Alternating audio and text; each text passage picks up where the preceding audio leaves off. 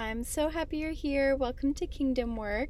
Today we're starting the book of Marky Mark. This is another one of the Gospels, which tells us more about the life of Jesus on earth and his teachings and his relationships, and just the lessons that we can take from his ministry to help carry out the message of our Savior.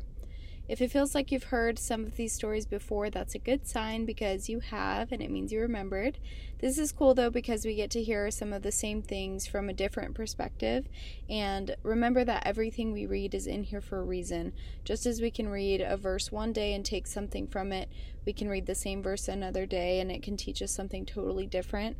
This is because oftentimes we're looking at scripture in a way to apply it to our own lives, and this isn't necessarily wrong or bad, but just a reminder to myself and to all of you that the big picture is about who Jesus is and how he's constantly showing us things and teaching us lessons in a different and beautiful way.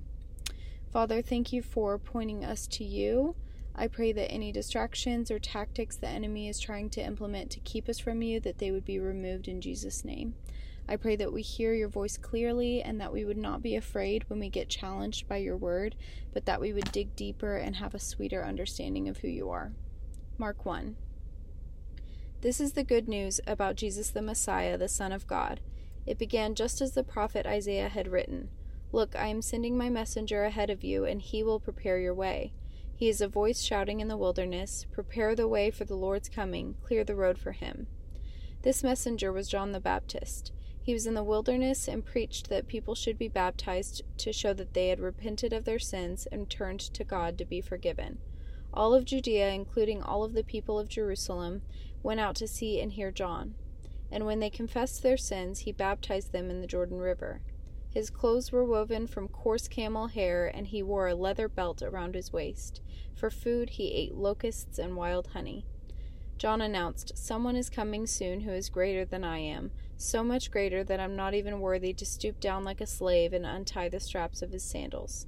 I baptize you with water, but he will baptize you with the Holy Spirit. One day Jesus came from Nazareth in Galilee, and John baptized him in the Jordan River. As Jesus came up out of the water, he saw the heavens splitting apart and saw the Holy Spirit descending on him like a dove.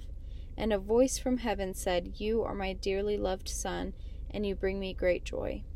The Spirit then compelled Jesus to go into the wilderness, where he was tempted by Satan for forty days. He was out among the wild animals, and angels took care of him. Later on, after John was arrested, Jesus went into Galilee, where he preached God's good news. The time promised by God has come at last, he announced. The kingdom of God is near. Repent of your sins and believe the good news. One day, as Jesus was walking along, along the shore of the Sea of Galilee, he saw Simon and his brother Andrew throwing a net into the water, for they fished for a living. Jesus called out to them, Come, follow me, and I will show you how to fish for people. And they left their nets at once and followed him. A little farther up the shore, Jesus saw Zebedee's sons, James and John, in a boat repairing their nets. He called them at once, and they also followed him, leaving their father Zebedee in the boat with their with the hired men. Jesus and his companions went to the town of Capernaum. When the Sabbath day came, he went to the synagogue and began to teach. The people were amazed at his teaching, for he taught with real authority, quite unlike the t- teachers of religious law. Suddenly, a man in the synagogue who was possessed by an evil spirit cried out, why are you interfering with us, Jesus of Nazareth? Have you come to destroy us? I know who you are, the Holy One of God. But Jesus reprimanded him. Be quiet. Come out of the man, he ordered. At that, the evil spirit screamed, threw the man into a convulsion, and then came out of him. Amazement gripped the audience, and they began to discuss what had happened. What sort of new teaching is this? they asked excitedly. It has such authority, even evil spirits obey his orders. The news about Jesus spread quickly throughout the entire region of Galilee. After Jesus left the synagogue with James and John, they went to Simon and Andrew's home. Now Simon's mother in law was sick in bed with a high fever. They told Jesus about her right away. So he went to her bedside, took her by the hand, and helped her sit up. Then the fever, fever left her, and she prepared a meal for them. That evening, after sunset, many sick and demon possessed people were brought to Jesus. The whole town gathered at the door to watch. So Jesus healed many people who were sick with various diseases, and he cast out many demons. But because the demons knew who he was, he did not allow them to speak. Before daybreak the next morning, Jesus got up and went out to an isolated place to pray. Later, Simon and the others went out to find him. When they found him, they said, Everyone is looking for you. But Jesus replied, We must go on to other towns as well, and I will preach to them too. That is why I came. So he traveled throughout the region of Galilee, preaching in the synagogues and casting out demons. A man with leprosy came and knelt in front of Jesus, begging to be healed. If you are willing, you can heal me and make me clean, he said.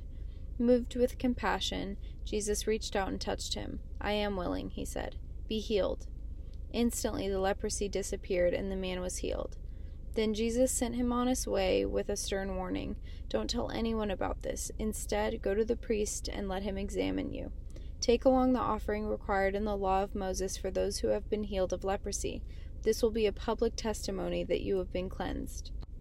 But the man went and spread the word, proclaiming to everyone what had happened. As a result, large crowds soon surrounded Jesus, and he couldn't publicly enter a town anywhere. He had to stay out in the secluded places, but people from everywhere kept coming to him these people that Jesus touched and the witnesses of the miracles, a lot of them, I think, cared more about the miracle and the life transformation than what the miracle meant, cared more about the healing than the healer. Yet Jesus still chose to heal, knowing that a lot of people were still missing the point the point that Jesus is the Messiah and he has come to the world to eternally save us. Why did Jesus still choose to perform signs for these people because he loved them. He does the same thing in each of his children's lives today. Yes, he wanted to glorify his Father and solidify his identity, which he very much did do, but he still cared for his people so much to answer their prayers and give them mercy and grace before they fully understand understood the bigger picture. A couple of things that stood out in this chapter for me were the truths about the character of Jesus starting with his authority. In verse 22, it says, For he taught with real authority, quite unlike teachers of religious law. And in 27, this teaching has such authority, even evil spirits obey his orders. And then in 41, moved with compassion, Jesus reached out and touched him. I am willing, he said, be healed. Instantly, the leprosy disappeared and the man was healed. Jesus is compassionate and he is willing. Father, thank you for caring about us here and now enough to answer our prayers even when we aren't living up to your standards. I know there's nothing more we could do for you to love us more than you already do, and I pray that our hearts would continue to grow for you. Thank you for healing and moving in our lives, even when we at times may be focused on the problem more than uh, who you are and why you've come into the world. Jesus, thank you for having authority over the darkness and evil spirits that try to come into our minds and our hearts. And thank you for being compassionate and willing to heal us. Thank you for seeing me, knowing me, and loving me still. In Jesus' name, amen.